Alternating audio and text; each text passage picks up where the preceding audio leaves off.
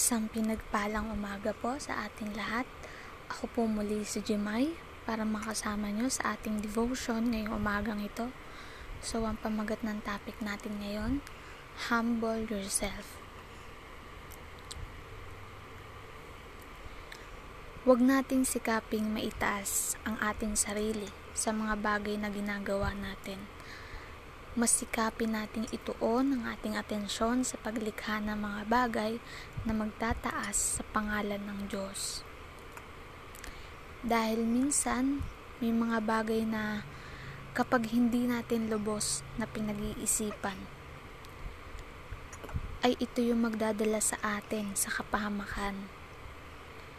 Kagaya na lamang ng maging popular sa mundong ito marami sa atin ang gumagawa ng mga bagay-bagay upang ipakilala ang ating sarili. Pero ito nga ba ang mahalaga? Basahin natin sa Filipos chapter 2 verse 3 to 11. Sabi dito, huwag kayong gumawa ng anuman dahil sa paghahangad ninyo maging tanyag. Sa halip, bilang tanda ng pagpapakumbaba, ituring ninyong higit ang iba kaysa inyong mga sarili. Pagmalasakitan nyo ang kapakanan ng iba at hindi lamang ang inyong sarili.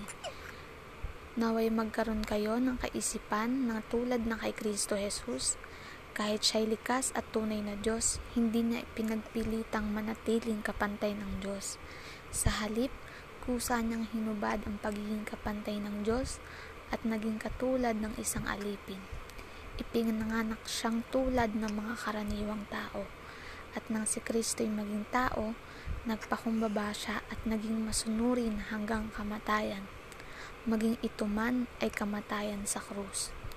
Dahil dito, siya'y lubusang itinaas ng Diyos at ibinigay sa kanya ang pangalang higit sa lahat ng pangalan sa gayon. Sa pangalan ni Jesus ay luluhod at magpuri ang lahat ng nasa langit nasa lupa at nasa ilalim ng lupa. At para sa ikaluluwalhati ng Diyos Ama, ang lahat ay magpapahayag na si Heso Kristo ang Panginoon. Amen. Ang pagiging Kristiyano ay paglakad sa mundong ito ng may kapakumbabaan. At ang bawat nating ginagawa ay dapat nating gawin para magbigay lugod at kapurihan sa ating Panginoon at hindi sa ating mga sarili. Kagaya na lamang ng ating mga talento. 'Di ba kung ano man yung talent na meron ka, sikapin mo tong gamitin upang mapahi, ma, maipahayag ang salita ng Diyos.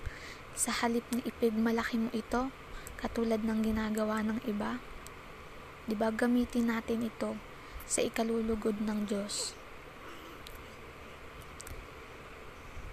Minsan kasi sa mga ginagawa natin, hinahanap lamang natin yung ating sarili.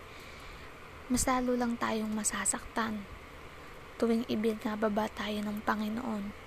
Mas lalo lang tayong masusugatan kapag walang tumatang hilik dun sa mga pinagsisikapan natin. Pero sadyang ganun ang buhay dahil hindi naman talaga tayo naririto para magpakatanyag. Kung hindi, itanyag ang pangalan ng pinaglilingkuran nating Diyos.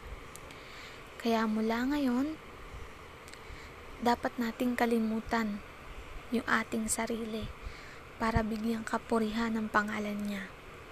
Dapat nating ibaba ang ating sarili upang maitaas ang pangalan niya dapat nating isantabi yung pangalan natin upang pangalan lamang niya ang maitanyag at dapat nating maging kagaya ni Kristo na maging masunurin at magpakumbaba hanggang kamatayan.